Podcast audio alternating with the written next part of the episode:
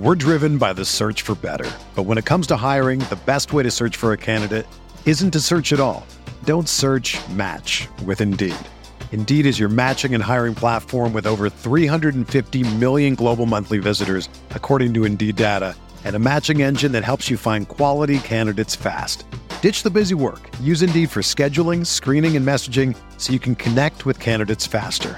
Leveraging over 140 million qualifications and preferences every day, Indeed's matching engine is constantly learning from your preferences, so the more you use Indeed, the better it gets. Join more than 3.5 million businesses worldwide that use Indeed to hire great talent fast. And listeners of this show will get a $75 sponsored job credit to get your jobs more visibility at Indeed.com slash BlueWire. Just go to Indeed.com slash BlueWire right now and support our show by saying that you heard about Indeed on this podcast. That's Indeed.com slash BlueWire. Terms and conditions apply. Need to hire? You need Indeed. Do you ever feel like you're always on? What do you do when you need a moment to chill? How do you like to hit the reset button to get ready for what's next? These days, everything is go, go, go. It's nothing but nonstop hustle all the time. Work, family, friends, a million pressing social issues, and an expectation to be on 24 7. Sometimes you just need a moment to turn off and hit the reset button. That's when you reach for an ice cold Coors Light, the beer that's made to chill.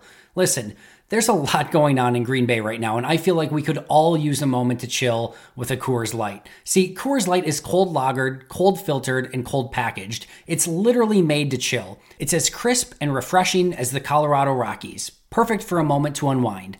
Coors Light is what I choose when I need to unwind. So when you want to hit reset, reach for the beer that's made to chill. Get Coors Light in their all new look delivered straight to your door with Drizzly or Instacart. Coors Brewing Company, Golden, Colorado, and as always, celebrate.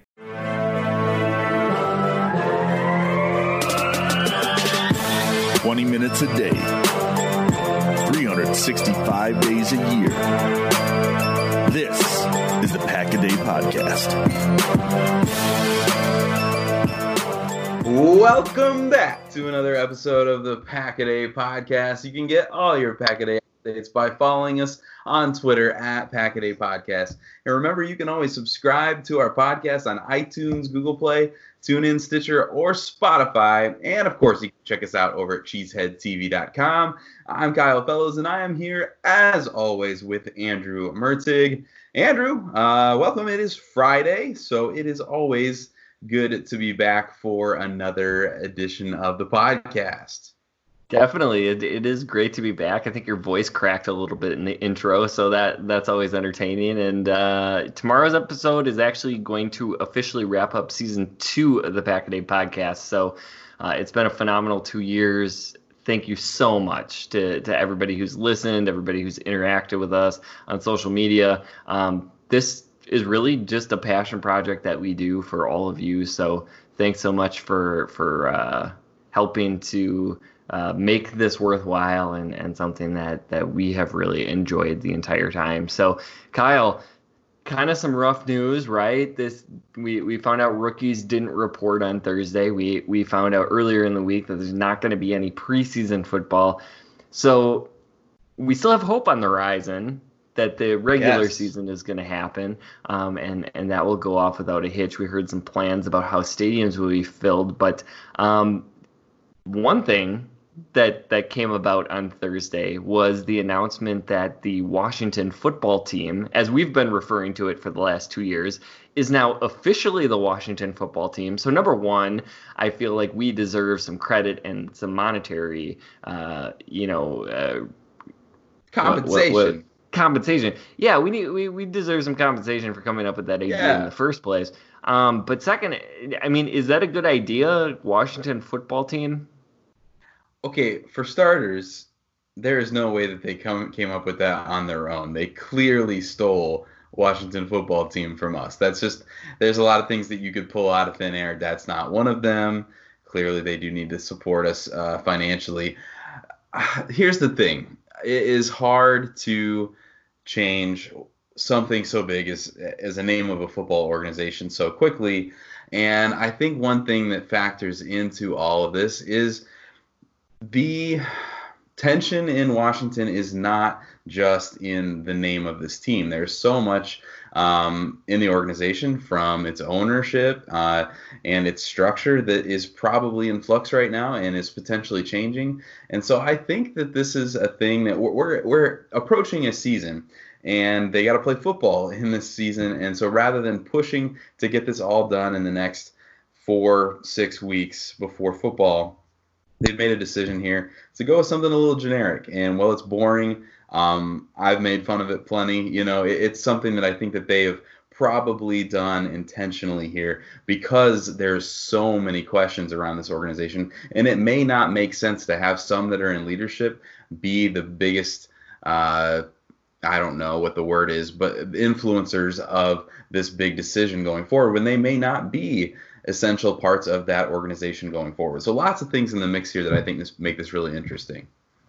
Yeah, and just purely from a public relations and a marketing standpoint, I think it is a good decision to just stick with a generic Washington football team for a year rather than making a rash decision and having it blow up in your face. And one example that I can think of is certainly, you know, within the state of Wisconsin, we have Marquette. Um, and Marquette used to be called the Warriors, and then they changed to the Golden Eagles. And, and alums of Marquette University have been up in arms about the Golden Eagles for years and years. And um, I, I, would say maybe about 10 years ago, uh, they the the university was planning to change the name from the Golden Eagles because people disliked it so much. Um, and what they came up with, what they were releasing, I I don't know if you're aware of this, Kyle, but they were going to change their name to the Marquette Gold. Just that was what they came up with, the gold. Okay, so that blew up in their face it hit social media and the university just got trashed and oh trounced. And that's what can happen when you don't do your market research, when you don't find out what the fans really want, and you you you kind of you know people they want the old mascot and they don't want this new one, but then they they hear a third option and they're like, oh okay, well Golden Eagles might actually be okay. Um, so I think you need to be careful. I think you need to to let the process play out. This year's going to be weird anyways, so let's just make it even weirder and have a football team um, under that name and we will uh, you know I, I think the this sets them up to be able to make a really intelligent decision. And and I think you know your point is a really good one and not one that I had necessarily thought of either right? Like all this turmoil at the top like don't make a decision now when potentially you're going to have a bunch of other changes coming within the organization yeah, I mean, it could be a selling point if uh, a certain owner was forced to sell the organization that the new one gets to pick the new name of the team. I don't know. We'll just so, we'll so just they didn't go with just the Washington Red. Yeah, yeah, that could be a, a mistake. But I, I, mean, it's it is interesting, and you make a really good point because I think the Washington football team, um, to avoid association with the old name, it is a tradition rich franchise. And so it is really important going forward that they figure out a way to not dilute that. And I think that that's really important. Obviously, it's important we replace the name, but if they, like you referenced Marquette, they change the name and then they consider changing the name again. You know, as the further down the line you go, that that tradition gets really watered down and, and it's and it's kind of unfortunate for that fan base and those kinds of things. So something to keep an eye on there for sure. Will be interesting to see what that name is when they get there. We've seen a lot of fun things floated, um, but obviously they're going to take their time, and I, I think that in some ways that's okay. So we we have an actual topic to get to today. So I'm going to let you get us kicked off there. Is this a is this a Packers podcast? Should we talk about? Eh. All right, we'll, so we'll see, I guess. All right, uh, if you've been listening to us you know that we are right now in the middle of a project to get to know every single team on the Packers 2020 schedule. Uh, we wanted to take a look at what each of these opponents has done this offseason to get better. So we're looking at their drafts, their free agency moves, coaching changes, anything that we can to gain a clearer picture of these teams Green Bay will face this coming season. And we've made it almost all the way through this schedule. We have three teams left to cover, and so today we're going to put a cap on this project with deep dives into the offseason moves of the Philadelphia Eagles, the Carolina Panthers, and the Tennessee Titans. It's interesting to me that these three teams that we're talking about are in very different places as organizations. The Eagles are kind of that team that if they could stay healthy, everyone expects to be a fringe playoff team, but they really haven't been able to get over that hump again since their Super Bowl victory just a couple of years back. The Titans are all of a sudden a really good football team.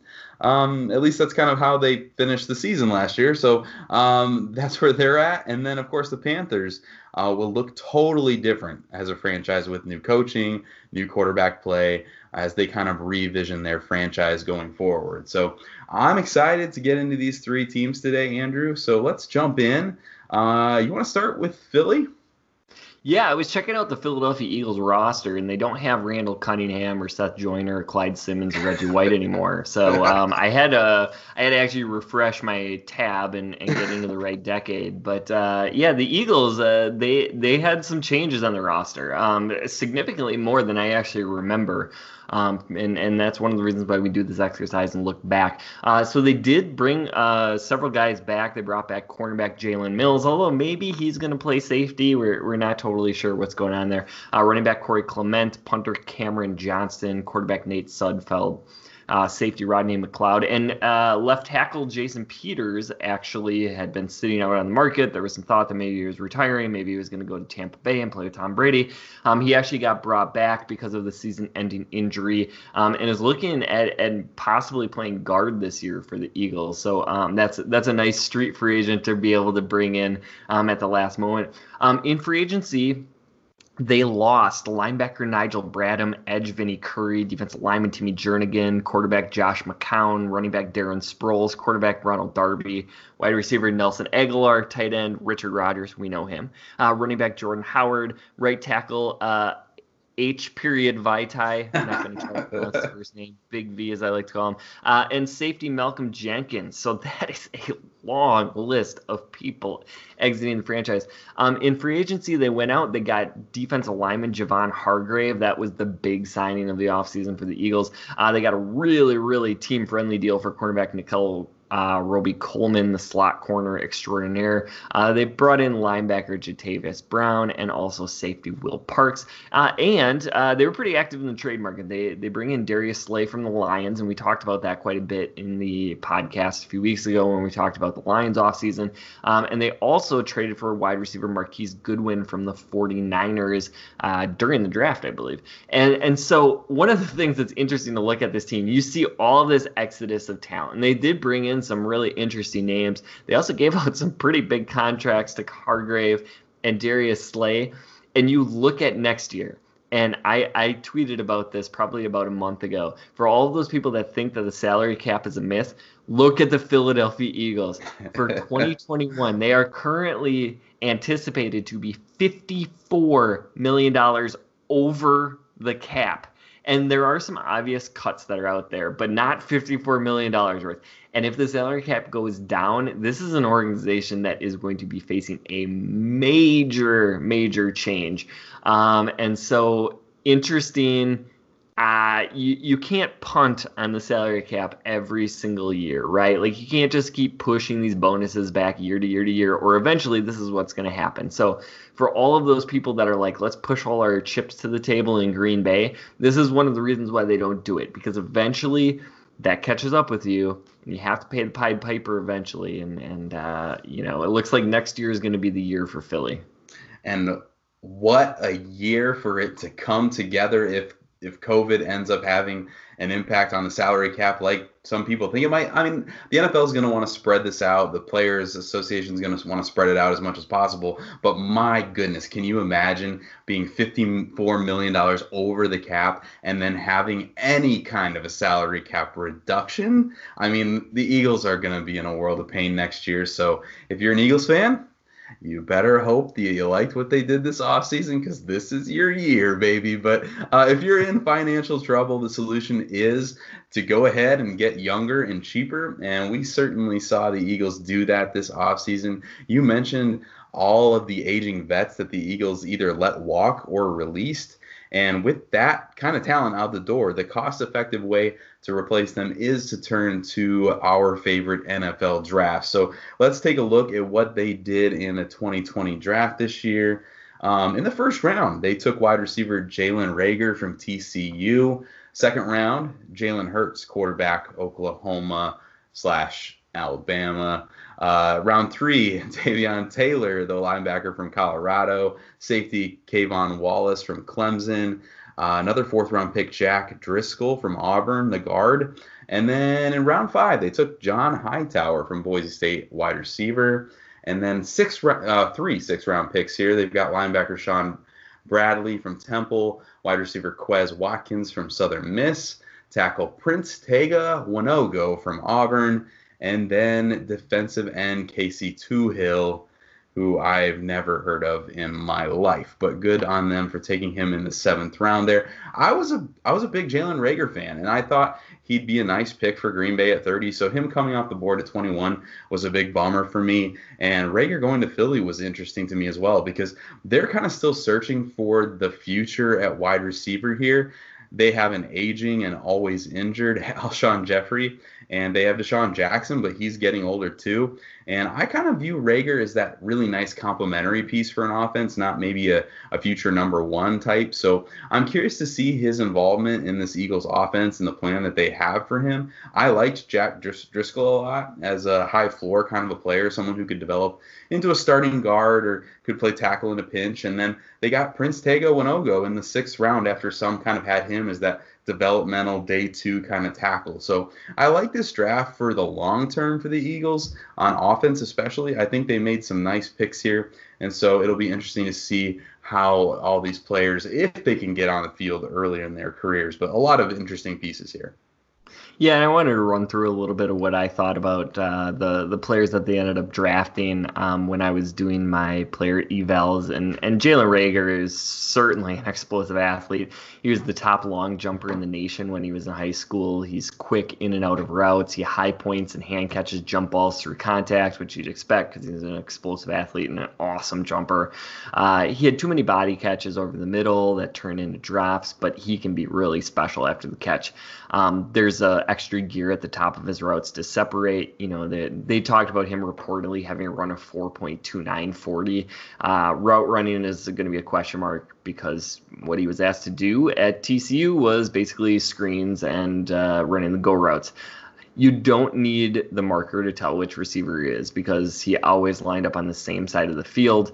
Um, you know, blocking is something that's definitely going to be need, needed to be worked on because he ran a lot of decoy routes instead of actually blocking. Um, really good punt returner in addition. So could he be somebody who could replace DeSean Jackson? Sure absolutely. I, I think that's something, you know, I, I think that's maybe the top end of, of what you would be looking at um, from a guy like Reagor. So interesting pick. Um, I'm with you. I didn't see necessarily somebody that's going to be a dominant number one just because of um, at this point he's got a lot long way to go with his route running. Jalen Hurts, you know, uh, what I had to say about him is he's not very accurate. He's, he's not going to put his receivers in a great position to succeed after the catch. He can make most of the throws with his arm strength. He's dynamic with the ball in his hands, throws well on the run, uh, gets stuck majorly on progressions, and sometimes forces the ball when he just absolutely shouldn't. Um, needs to be in a quick read offense if he's going to play early. So maybe, you know, if if he is forced to play in Philly, they they run a little bit of that RPO stuff. Um, and and he could be very very good in that if he gets to um, you know make the read with the ball in his hands and then have a, a hot receiver. Um, but if you're asking him to do the traditional drop back and, and pass and progress through um, the receivers, he is not going to be able to do that. I, I, I, actually don't even know if he can identify coverage at this point. So long way to go in his development, but certainly a lot of tools there to do so. I didn't even look at Taylor in my top 200. I think he was the first player drafted this year who didn't make my top 200. So obviously, I didn't think he was a great value in round three. Um, but I did like K'Von Wallace. Uh, good moving forward, uh, sticking his nose in traffic to make a tackle. Um, in open field, he isn't always consistent with his, his tackling. Not top end speed, like not not great top end speed. Um, but he is a hard hitter, good anticipation in zone. Um, Jack Driscoll uh, is somebody I, I, think you nailed it. Somebody who could be a, a pretty good guard in the future. Um, Prince Tega in the six for me is a, is an absolute steal as a development offensive tackle. If you can get those guys in the six, that that's exactly what you want to do, even when you have good depth at tackle like like the Eagles do. Um, and you know, so the Eagles is it's really interesting to analyze their drafts because they do tend to draft pretty closely to what the the draft pundits boards look like. So it's easier to get behind their draft than a lot of other teams. Um, you know, like the the Seahawks that that have a much different way of evaluating talent than than you know the the sort of common perception of how you do it. Um, even so, though, the Hurts pick is a major head scratcher with Wentz under contract, and I just don't get the Davion Taylor pick at all. Okay, so before we move on here, you said some things that have got my brain thinking a little bit, and the Jalen Hurts pick is an interesting one, right? And with all the drama surrounding the Aaron Rodgers and Jordan Love and that and that pick, this Jalen Hurts selection feels like it should be a little bit more controversial to me. I mean, Carson Wentz is a young quarterback, but his injuries have hurt this team several times, and Hurts is a fun chess piece. He has that dynamic personality, and he has that it factor uh, that his teammates have rallied to in college. So it will be interesting to see how the Eagles plan to use Hurts, and if we see some more drama surrounding the quarterback position in Philly sooner than later. I actually had my producer here um, pull this up while you were talking. I was listening to you. I promise. Um, I there is a potential out in the Carson Wentz contract after 2021. It'd be costly. They'd have to eat some dead cap. But if the injuries continue, there's some drama here that could unfold. It'll be interesting to watch. But using a second round pick on a quarterback, if you don't intend to start them, is is kind of weird to me. So I am curious to see how this kind of works out. Yeah, and Carson Wentz is somebody who looked like he was on the way to an MVP season a couple years ago, and the injuries hit. Foles takes over. He doesn't quite get them back to the Super Bowl. Um, you know that I, I, believe that was the double doink victory that they ah, had against yeah. the Bears um, that year, and and they they kind of fizzled out in the next round of the playoffs. Wentz hasn't been the same since. And so you wonder, number one, can this guy ever be healthy? And number two, is his play now affected by those injuries piling up? And and you just don't know the answer. And so investing a high-ish pick in a quarterback seems somewhat justified. I don't know that Hurts is that guy, but um, if you need somebody to come in, um, he provides a, a, certain dynamic that you wouldn't necessarily have otherwise. So um, interesting to me. I I don't love it, but if if you're you know, if, if you're the Eagles, obviously you're behind this and, and you see the value there. And you talked about the financial implications of this team as early as this coming offseason. And obviously, um, if if a quarterback like Wentz, who has a ton of promise, continues to get injured, that conversation creeps in with the money as well. At, at some point, do you move on to the guy who's on a rookie contract that was drafted in the second round that doesn't cost you anything and, and might help you get into um, maybe a place where you aren't really, really salary cap poor. So something to keep an eye on there. Really interesting stuff. Um, all right, I'm going to take the lead here on whether or not this team got better this offseason. This, off the top of my head, I could be wrong here. I feel like Philly has been one of the most injury plagued teams in the league the last couple years. And so health is a major factor going forward for this club. But when you look at what the Eagles have assembled on the offensive side of the ball, this could be a really dangerous team. And it, it all starts up front. Obviously, losing guard Brandon Brooks uh, to injury is a huge blow to this team. He graded as Pro Football Focus's number one guard in the league last year.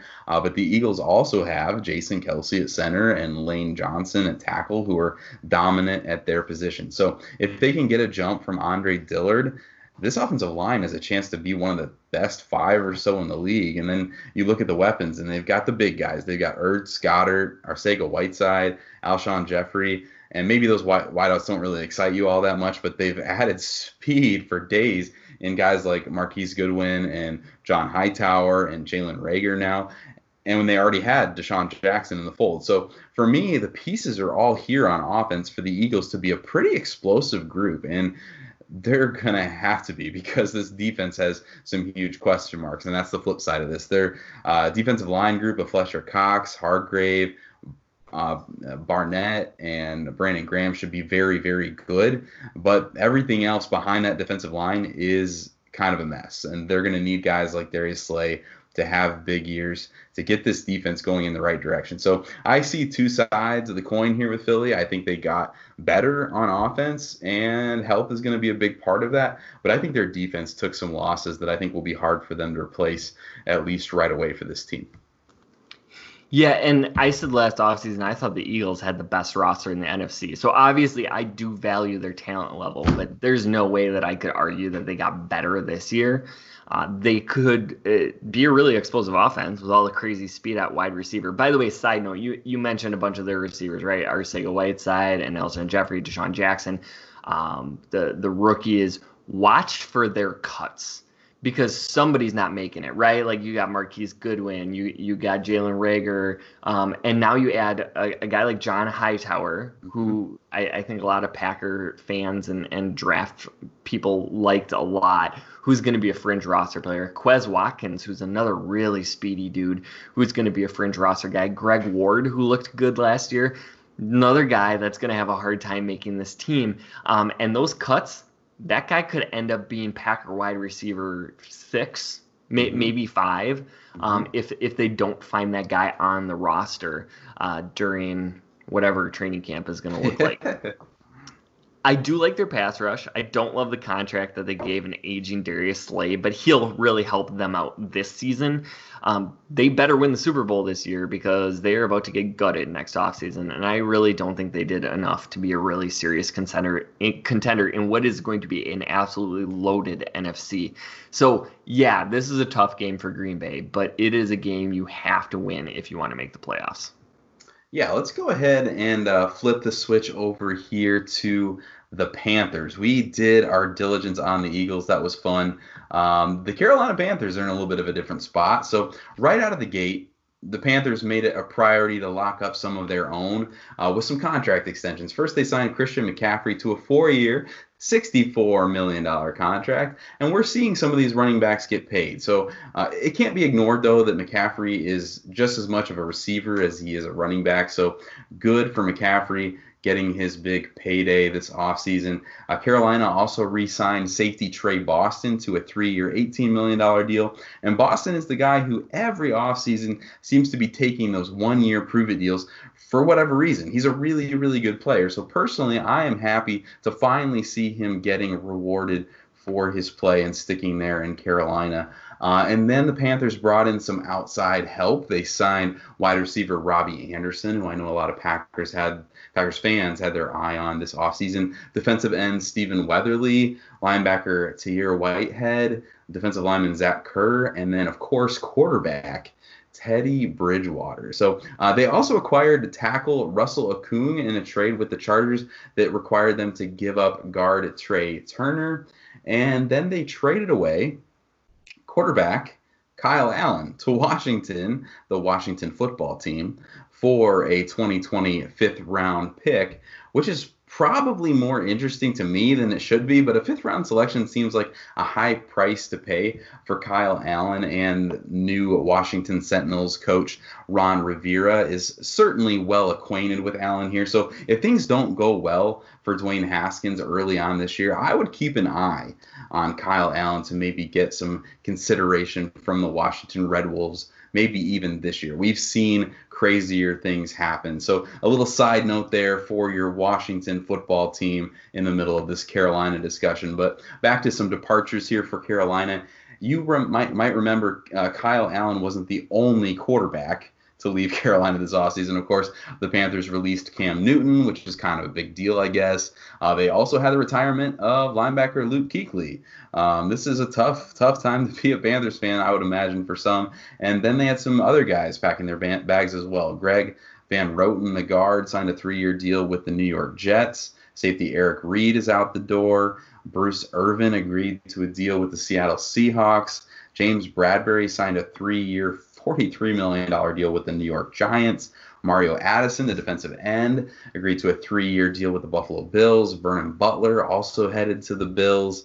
Uh, this is, a, oh, we have Ger- Gerald McCoy uh, was with this team last year as well. Uh, he's out. He's headed to Dallas to hang out with uh, Coach McCarthy. Uh, tight end Greg Wilson. Um, Greg Wilson is not a player. He's Greg Olsen, and he's old and he is actually headed to the Seattle Seahawks to continue to play football for some reason. So, really, a lot of changes here for this Panthers team. I think it's pretty obvious that new Panthers owner Dave Tepper had some patience with this team for a few seasons, but now he's ready to rebuild and kind of put his stamp on this team. That obviously means coaching in Matt Rhule and Joe Brady coming in. It means a new quarterback in Teddy Bridgewater, at least for right now. And it means turning over much of this roster. And that means that we're going to see a lot of new young talent coming in. And so, Andrew, I think that takes us uh, to where we're going next, and that's the Panthers draft. What did they do to get a little bit younger and maybe a little bit better in the draft this year? A couple of things that it, that I just wanted to comment on because I had not taken a deep dive into the Panthers free agent maneuverings and and one thing I love when a team that is rebuilding goes out and signs sort of high upside bargain level free agent deals with players. So the deal for Stephen Weatherly, who has a ton of potential, he looked really good at times in Minnesota um, as a, a, defensive end. Love it. Uh, Tahir Whitehead, kind of an underrated player in Detroit, and I, I, I think he has a, a chance to to really be impactful with this team. But I'm also really confused because they give a lot of money to wide receiver Robbie Anderson, who's somebody that probably isn't going to be in his prime when this team is expected to be doing their turnaround. Um, they also trade for Russell Okung. So Trai Turner was a pretty good guard.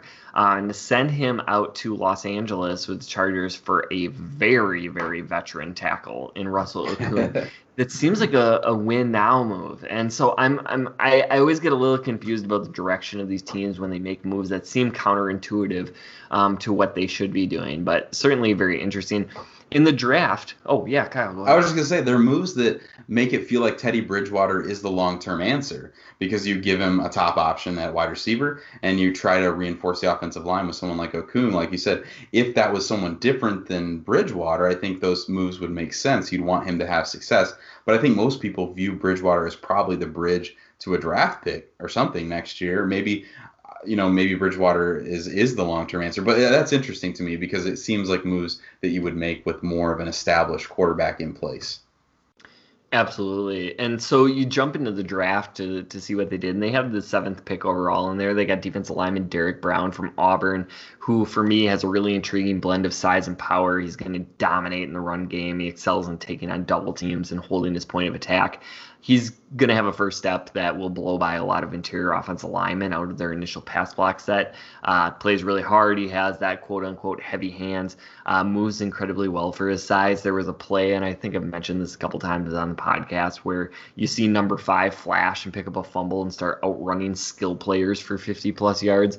Um, he can move for a dude his size, and so uh, I had him as a top three player overall, and and so I thought that was really great value for them at number seven. Uh, in the second second round, they got Edge Yetur Gross Matos from Penn State. Uh, he was my edge for really exciting developmental athletic skill set. He's probably going to start as a situational pass rusher and then you hope he fills out and develops better counters um, and can be a really a three down player. They had a second second round pick and they got safety Jeremy Chinn from Southern Illinois, the Salukis. Uh, he is a freak athlete and could be a hybrid linebacker or a safety that just plays all over the place. Uh, really fun chess piece for this young defense. In the fourth round, they got Troy Pride Jr. out of Notre Dame. Uh, he's 5'11, but he actually plays a little bit shorter than that. He seems to be in the wide receivers' pockets. Uh, does a fantastic job shadowing routes and really sticking to players. He has experience in both man and zone, plays both well. Uh, a little bit more instinctive than I would have thought. Uh, quickness and fluidity are apparent. Uh, not necessarily a great tackler, but I thought he was really, really good value in the fourth. Uh, they got safety Kenny Robinson from West Virginia in the fifth, defensive tackle Bravvion Roy from Baylor in the sixth round. Uh, their head coach just came from Baylor, so not necessarily the defensive lineman I thought they were going to draft. That would be James Lynch, uh, but they they ended up getting their Baylor dude uh, in the sixth, and then cornerback Stantley Thomas Oliver from Florida International, of who who needs no introduction because of course we all know who that is. Um, Kyle, did you notice something in common with all seven of those players? Uh, you're assuming I'm listening to you when you're talking. Okay, well, anyways, they're all defensive players, all seven. They didn't draft an offensive player in this. Oh wow! In this entire uh, oh, wow. draft. I I did not realize that they did not select a single offensive player, which is honestly pretty remarkable considering Matt Rhule and Joe Brady's arrival here. But yeah, this is clearly a team that drafted to fill needs as you look through this. Apparently, defensive needs, as you said. Um, and that can work. This is not necessarily a criticism, but they lost uh, Vernon Butler and McCoy as big guys in the middle. So they filled that with Derrick Brown. They lost Mario Addison and Bruce Irvin off the edge, so they added Gross. They moved on from Eric Reid, so they picked up Jeremy Chinn. To me, this is a draft filled with boom or bust kind of players. Derrick Brown was dominant as a run defender in college, but that skill set is valued a little bit differently in the NFL. So, will he make a difference in the passing game? Will he continue to be that kind of a player? And then Gross Matos, Chinn, and uh, the corner Troy Pride are all excellent athletes with a ton of developmental upside. Chinn has that steep step up in competition from Southern Illinois. So this is a swing for the fences kind of draft to me. So we'll see if this hits. Um, obviously, a, a, great infusion of defensive players, as you mentioned. So uh, that'll be interesting to watch. But Andrew, do you think that this team got better or worse this offseason? Yeah, I think when you turn your team over to a young coach who has a long term deal, you are giving them permission to tear it down. And I'll give them credit. They still look like a team that could win a few games and play most teams pretty tough. The defense is going to be incredibly young, and the offense is really just still give the ball to Christian McCaffrey and get out of his way. Um, but I do like Robbie Anderson and DJ Moore as a combo on the outside. DJ Moore is a sneaky good player. And Teddy Bridgewater will finally get to prove if he's worth the contract they gave him. Um, but this is one of those games the Packers absolutely have to win if they want to make the playoffs.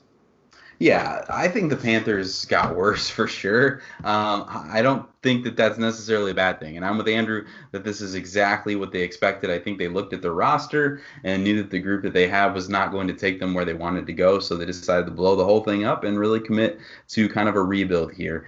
I really like the decision of the offense here, some of the direction that they've made there, giving Joe Brady, Curtis Samuel, DJ Moore, Robbie Anderson and Christian McCaffrey is going to be super, super fun to watch. Um, and I've always been a fan of Teddy Bridgewater, so I'm hoping that he has some success here. But even if he doesn't, this is a team that will have a chance to select someone like Trey Lance or Trevor Lawrence in 2021. So I think the Panthers might be real bad in 2020. I don't know, especially. I think that's true on defense, and I think the offense will take some time to get going initially but I think you're okay with this offseason for what it means for the future of this team if you're a Panthers fan and that commitment to try to break free from mediocre teams year after year. Um, so I think I think it's an okay offseason for them, but I do think that they did get worse. Uh, let's go ahead and flip the page here and talk about some Tennessee Titans offseason, Andrew. Okay, well, a lot of moves going on here. Uh, they re-signed tight end Anthony Firkser edge Reggie Gilbert, who we know, uh, tight end MyCole Pruitt, uh, linebacker Kamalei Correa, uh, tackle Dennis Kelly, and also uh, two guys you might be familiar with, quarterback Ryan Tannehill, and they also franchise running back Derrick Henry. So those were the important pieces to bring back. Um, they ended up losing in free agency.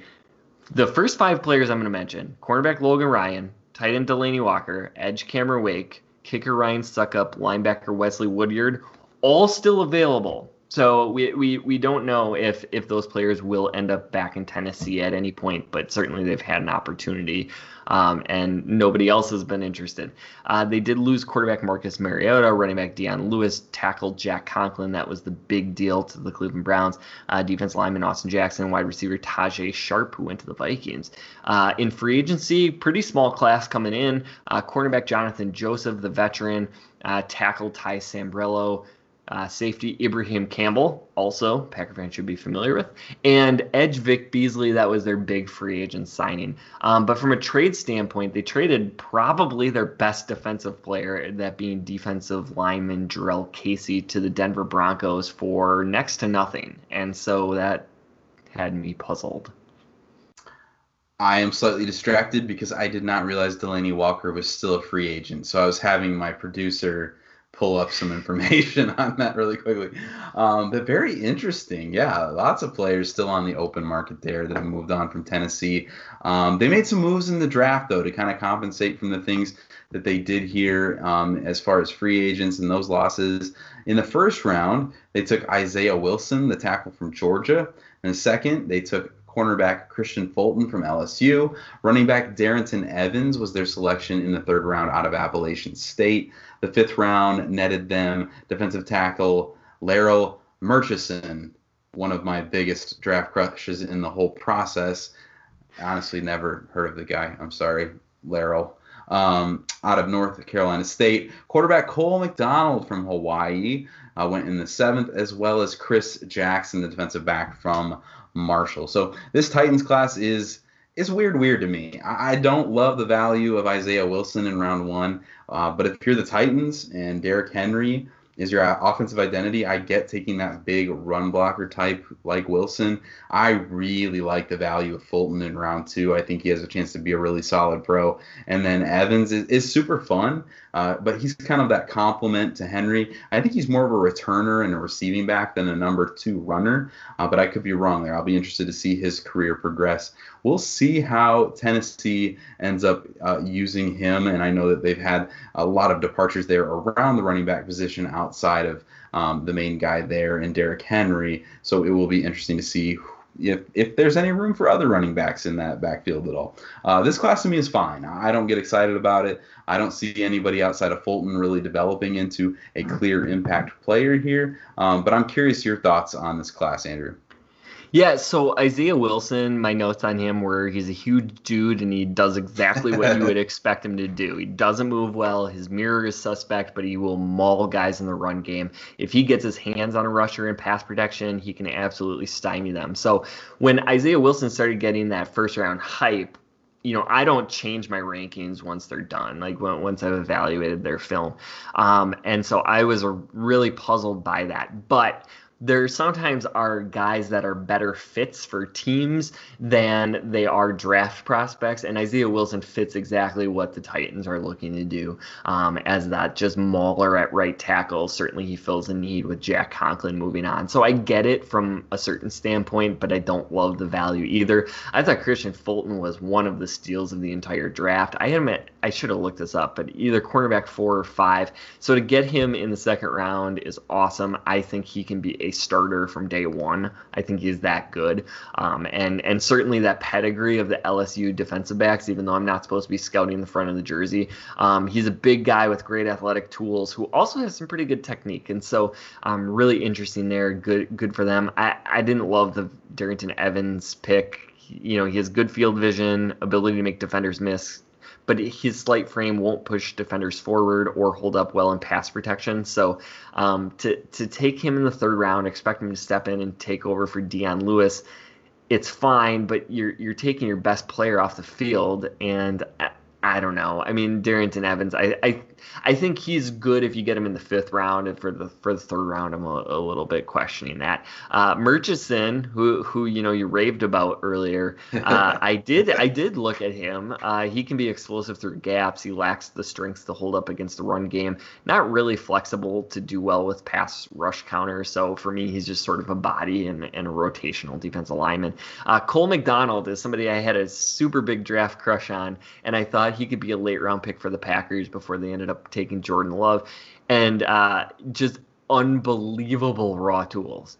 Crazy athlete, really fast, um, great with the ball in his hands, super big arm. Uh, a lot of development needs to be done there. But if you're looking for a guy to step in and replace Marcus Mariota, a good start.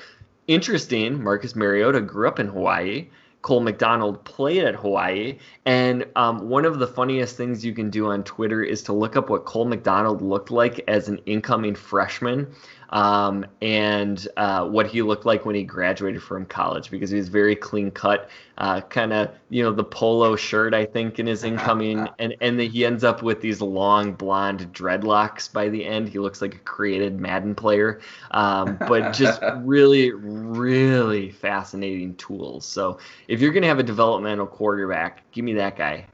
So Cole McDonald is like the the pre-COVID quarantine and then like the post-COVID quarantine, like the guy who hasn't like shaved in like months. Is that what what it is? Well, I don't know. I haven't seen a picture of him, but I am wondering. You know, um, I I don't know what Tennessee's agriculture is looking like, but I'm wondering if Cole McDonald wants a farm. nice, nice. This is the stuff people come for.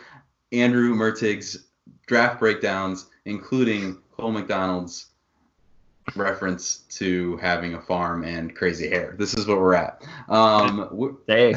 I mean, we're uh, to talk about rookie camp today. Right, right. Oh my goodness. Okay, so we've made it through the Titans barely. Um, did they get better or did they get worse this offseason, Andrew? Well, they're they're really just running it back, right? You you bring back Henry, you bring back Tannehill. They weren't really an overwhelmingly great team, but they did get hot at the right time, and so you're hoping that that momentum continues into this season. I just don't know what you know that that last season was really reproducible and I just I, I don't understand the move to just jettison Jurrell Casey for essentially nothing when it looked like they were making that move to open up salary cap and they haven't really used that cap room to do anything. And so, you know, maybe if they they made a late move and and looked at Jadeveon Clowney or something, I would have understood that a little bit more. But right now they're just sitting on the cap. And so you get rid of one of your best players. And I don't care how good Jeffrey Simmons is going to be. And I do think he's going to be a great player but it makes no sense to make that move when you're just giving out contracts that show you're all in on the present. So I think some internal improvement will mean that they probably stay the same rather than getting worse, but treading water may not be good enough in a division that should be a lot better with the Colts and Texans improving as we've talked about. Yeah, um, I got the Old McDonald had a farm E-I-E-I-O song stuck in my head now, thanks to you. So thank you for that. Um, the Titans off season it was fine. I think that the Tennessee Titans really overperformed last season. I think that's the bottom line, especially in the playoffs. I think there's a ceiling to this team, and I don't think that they've added much to put them over the edge. This is a 500 football team in my mind, and big jumps from guys like AJ Brown and John, uh, Smith would be really, really big for this offense. But I just don't see big jumps from a team that's led by Ryan Tannehill. Uh, they're going to be a fun team to watch, though, because I think, like you said, the AFC South could be one of the most competitive divisions in football. I think there are probably three eight and eight rosters in this division, and so it'll be fun to see who emerges here and if the Titans can be that team. Yeah, and one scary thing, I, I think out of the um, every so this is the last opponent for the Packers that that we're going to go through, and every team I made a point to mention how the Packers match up with them. And I purposely didn't do it for the Titans because this team scares me. And that is because the Packers struggled with run heavy teams, right? Like the 49ers yeah. gashed them twice, um, of course, famously. But really, all four losses last season came as a result of getting ground into the dirt. And the Titans do that probably better than any team in the NFL, including the 49ers. Mm-hmm. So, the, this is a scary matchup. Um, I, I think if you're talking about fun and entertainment, uh, you know, Kenny Clark and the Smiths in this game moving forward, trying to stop Derrick Henry is going to be fun. AJ Brown against Jaire Alexander, that's a, a real yeah, fun matchup. That's fun. Um, so we'll we'll see what happens. Um, but when we're looking at the schedule uh, in Week 13, the Packers host the Eagles Sunday late afternoon.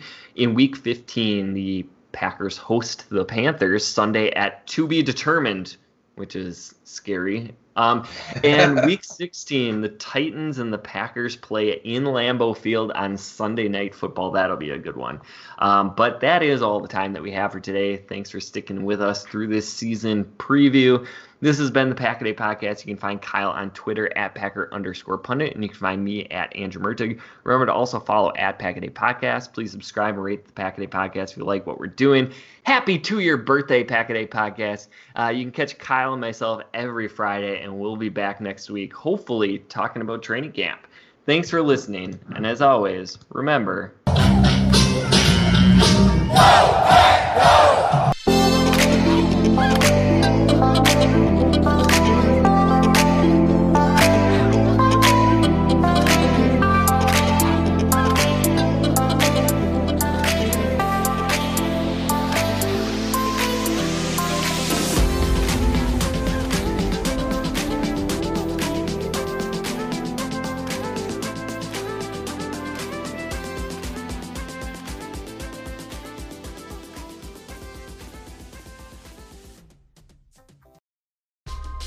A world class athlete or a podcaster like me, we all understand the importance of mental and physical well being and proper recovery for top notch performance. That's why I'm excited that Unifyd Healing is sponsoring this podcast. Unifyd Healing is a new and super innovative global network of wellness centers powered by Energy Enhancement System, or EE System. If you haven't heard of the EE System, you'll want to listen up. This technology promotes wellness, deep relaxation, purification, and rejuvenation. At hundreds of locations across the globe, access to a center is easy and affordable. Interested in experiencing the EE system technology for yourself? Go to unifydhealing.com slash bluewire to learn more and find a center near you.